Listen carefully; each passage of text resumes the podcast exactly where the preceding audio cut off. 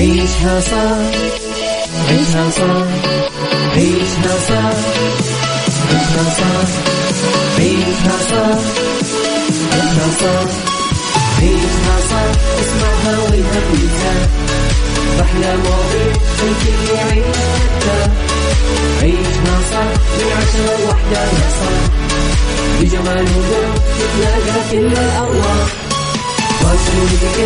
يلا نعيشها صح يلا نعيشها صح عيشها صح عيشها صح على ميكس أف أم يلا نعيشها صح.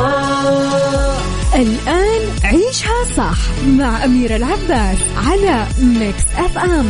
ميكس أف أم سعوديز نمبر 1 هيت ميوزك ستيشن. يا صباح الخير، صباح الورد، صباح السعادة، صباح الحب، صباح الورد، صباح الهنا.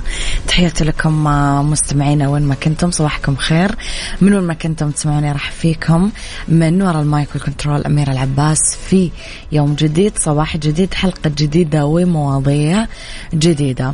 ساعتنا الأولى أخبار طريفة وغريبة من حول العالم، جديد الفن والفنانين وآخر القرارات اللي صدرت. ساعتنا الثانية قضية رأي عام وضيوف مختصين. ساعتنا الثالثة صحة وجمال وديكور وغيره من الفقرات الحلوة. على تردداتنا بكل مناطق المملكة تسمعونا على رابط البث المباشر وعلى تطبيق ميكس أف أم أندرويد وآي أو إس. أكيد إحنا دايما موجودين. إذن مستمعينا، كنا في يوم التأسيس يوم أمس. قلولي كيف كان صباحكم وإيش سويتم، كيف كان يعني وين رحتم وين جيتم و كيف قضيتم يومكم؟ قولوا لي مختلف مناطقكم، يعني إن كانت منطقتكم قولوا لي كيف مر اليوم الحلو عليكم. عيشها صح مع أميرة العباس على ميكس أف أم. ميكس أف أم سعوديز نمبر 1 هيت ميوزك ستيشن.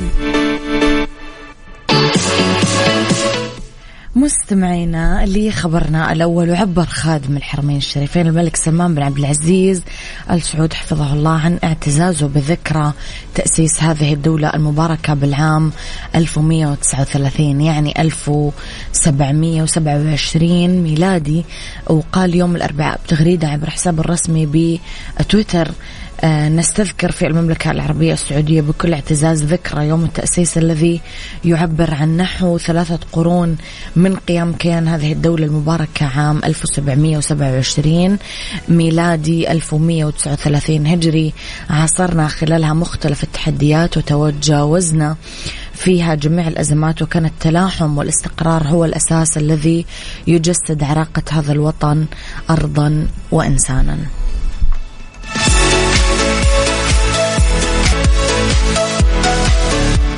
تحياتي لكم مستمعينا. لي خبرنا الثاني، حرص كثير نجمات ومشاهير الوطن العربي يشاركون الشعب السعودي احتفالاتهم بيوم التأسيس من خلال رسائل كتبوها في السوشيال ميديا حقتهم.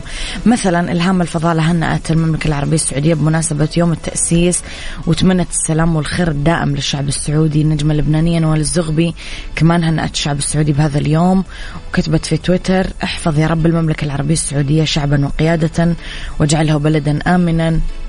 كمان أنغام تمنت كل الخير للمملكة ونشرت صورة من احتفالات يوم التأسيس في تويتر وقالت: اللهم احفظ هذا البلد الحبيب وبارك في قيادته وشعبه يوم التأسيس السعودي 2023. وكثير كثير كثير كثير كثير فنانين وفنانات شاركوا أكيد الشعب السعودي أمس يوم احتفالاتهم.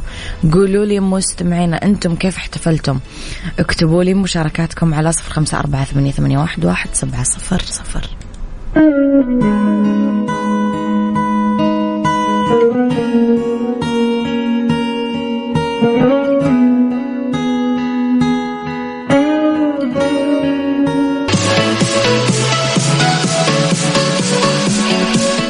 تحياتي لكم مستمعينا. أذكركم أنه تقدرون دايما ترسلوا لي رسائلكم الحلوة على 0548811700. جديدنا، أخبارنا، كواليسنا، تغطيات الإذاعة والمذيعين دايما تلقونها على ميكس أف أم راديو، تويتر، سناب شات، إنستغرام، وكمان فيسبوك. أما ساودز نمبر 1 هيت ميوزك ستيشن فهذا إحنا ميكس أف أم، تقدرون تسمعون عندنا جديد فنانينكم المفضلين وأغانيكم اللي تحبونها، دايما الهتس والجديد كلها تسمعونا عندنا.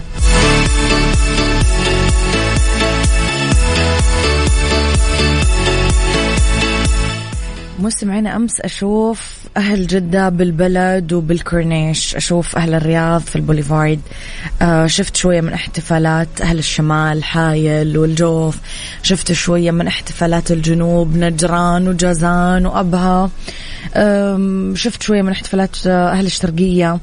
قولوا لي كيف مر عليكم يوم التأسيس؟ هل كنتم مؤجزين ولا داومتم؟ إيش كيف مر عليكم هذا اليوم الحلو؟ صراحة كان يوم حلو، يعني على الكل كان يوم حلو، يوم ما يتعوض كذا، تحسونه يعني مرة بالعمر ففعلا هو مرة بالسنة يعني، فانبسطنا صراحة كثير. أنا شخصيا قضيتها زيارات، كثير ناس كانوا عاملين حفلات ومناسبات وفعاليات وقضيتها كذا. قولوا لي أنتم كيف قضيتم؟ توني كنت أسولف مع أهل الإذاعة، كل أحد سوى شيء مختلف، قولوا لي أنتم إيش سويتم. إيشها صح مع أميرة العباس على ميكس أف أم. ميكس أف أم سعوديز نمبر 1 هيت ميوزك ستيشن.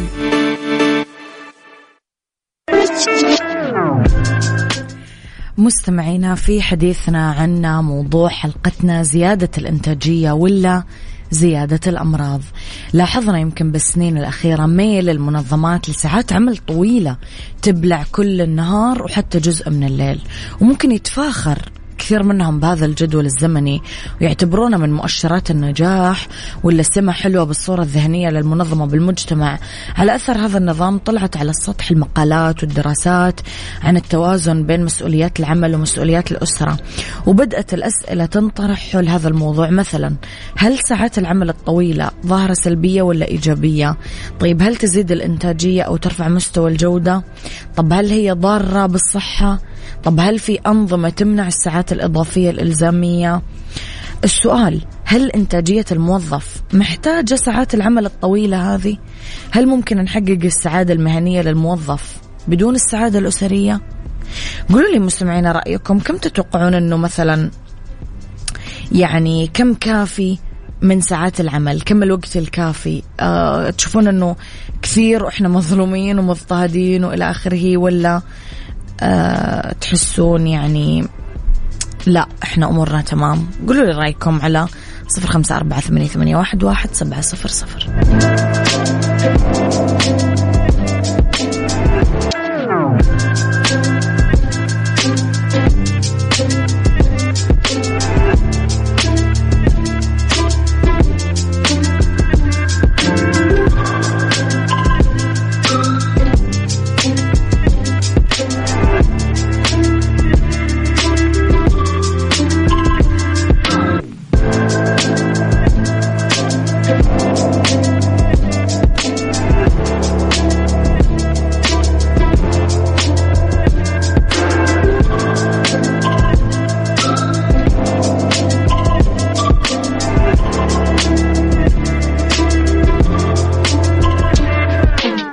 تحياتي لكم مستمعينا وصباحكم خير. المعروف أو المتفق عليه أنه الجهد الكبير الساعات الطويلة ما تعني بالضرورة تحقيق الجودة والإنتاجية، وممكن تكون الساعات الطويلة على حساب الكيف. حتى الاجتماع لما يطول وقته ما يعني بالضرورة أنه اجتماع ناجح أو مبرر لتباهي الناس اللي مشاركة فيه. ممكن يكون العكس هو الصحيح، طول مدة الاجتماع مؤشر على سوء التنظيم أو حتى سوء إدارة الاجتماع نفسه. تشير بعض الدراسات بهذا المجال أنه العمل لساعات طويلة يزيد الأمراض ما يزيد الإنتاجية، بس المنظمات وخاصة الربحية لها رأي ثاني، وهي أنه تلزم الموظفين بساعات عمل طويلة بطريقة غير مباشرة من خلال تحديد أهداف لازم تتحقق ويتوقف عليها تقييم الموظف، ويسمح للموظف كحافز أنه يكمل شغله من البيت، مهم يحقق الهدف المحدد. هذه الساعات الإضافية ممكن تكون بدون أجر إضافي، بس الموظف راح يقوم فيها تحت ضغط التقييم وتجديد العقود وغيره. المنظمة بهذه الطريقة قاعدة ترضي العميل، وهذا هدف واقعي، بس صعب نجمع بين الرضا الوظيفي ورضا العميل. هذا مو تحدي المفروض احنا نعيشه اصلا. مو رضا الموظف هو اللي يودينا لرضا العميل. هل العمل من البيت بيحقق الرضا الوظيفي ويخفف الضغط على الموظف، ولا العمل أكثر من 8 ساعات يوميا مخالف للنظام؟ ما ندري. صباح الخير يا أبو عبد الملك. عمر الكثير يقول أنا رأيي 6 ساعات وقت للعمل في اليوم كافي، أكثر من كذا يعتبر مضيعة أو استهتار في يومية الشخص. عيشها صح مع أميرة العباس على ميكس أف أم. ميكس أف أم سعوديز نمبر 1 هيت ميوزك ستيشن.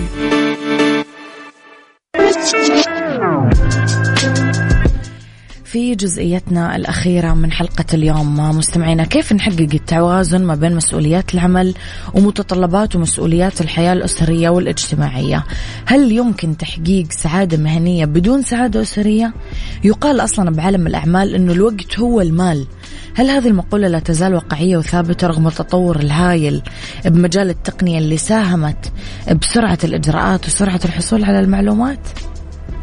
يعني لما نداوم 8 و9 و10 ساعات 12 ساعة احنا كذا نروح للمرض ولا للإنتاجية؟ والله ما أدري.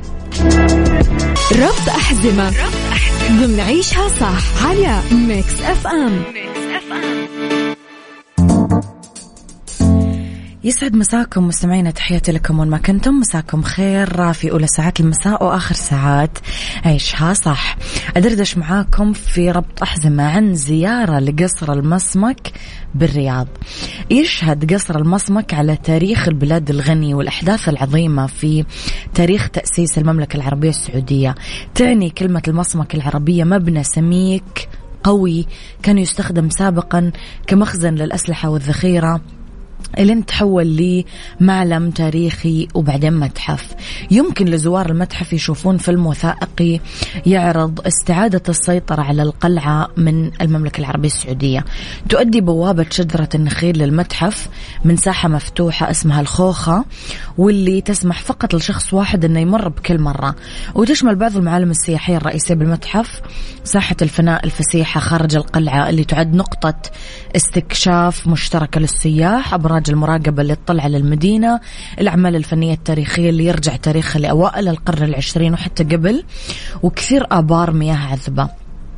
يقع سوق الزل الشهير جنب المتحف مباشرة، مكان مثالي للحصول على الهدايا التذكارية اللي تمثل الثقافة السعودية على شكل مجوهرات ومشغولات يدوية.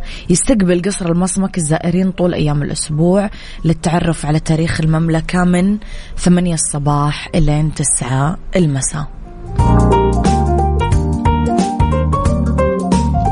سايكولوجي نعيشها صح على ميكس أف أم.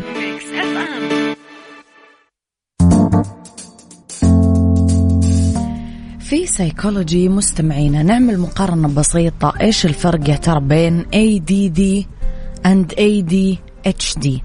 إيش الفرق بين الاثنين؟ اضطراب نقص الانتباه اللي هو ADD مصطلح يعبر عن نقص انتباه الأطفال، بس هذا المصطلح القديم كان إلين عام 1987 ما صار رائج بالوقت الحالي لأنه أضافوا له كلمة هايبر اكتيفيتي.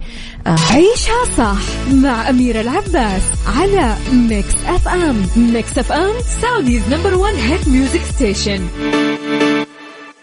Star of the Week ضمن عيشها صح على ميكس أف أم.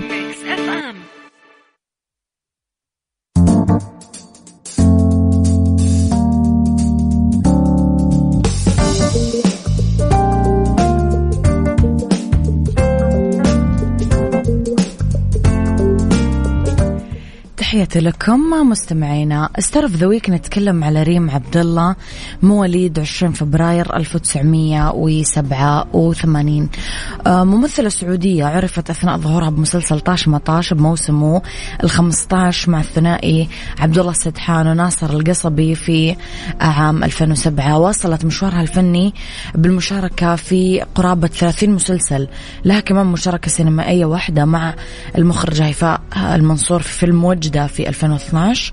ولدت ريم بالرياض ما درست التمثيل ولا اكترثت لذلك. بدأت مسيرتها الفنية بظهور بسيط بطاش ماطاش بموسمه ال15 بعدة حلقات جنب الثنائي ناصر القصبي وعبد الله السدحان عام 2007. بنفس السنة ظهرت بكوميديا نسائية بعنوان عمشة بنت عماش من تأليف وكتابة عبد الله العامر. شاركت بالجزء الثاني من مسلسل بيني وبينك مع حسن عسيري وفايز المالكي بدور الشيخة ألفت عام 2008. شاركت كمثلت بعدة مسلسلات، طلعت بكثير حلقات من السكنات في قلوبنا اللي بدأ بثه بشكل أسبوعي في يناير 2009. صورت حلقة كمان من مسلسل جريحة مودا انعرضت في فبراير. بعدين لعبت دور البطولة في أيام السراب وشوهدت بمسلسل أسوار الثنين اللي عرض في مايو 2009. أعمالها نتكلم على سلفي، نتكلم على العاصوف، نتكلم على الميراث، نتكلم على عندما يكتمل القمر، نتكلم على استوديو 21، نتكلم على هوامير الصحراء، نقول طاش ماطاش، وأكيد في الوجدة.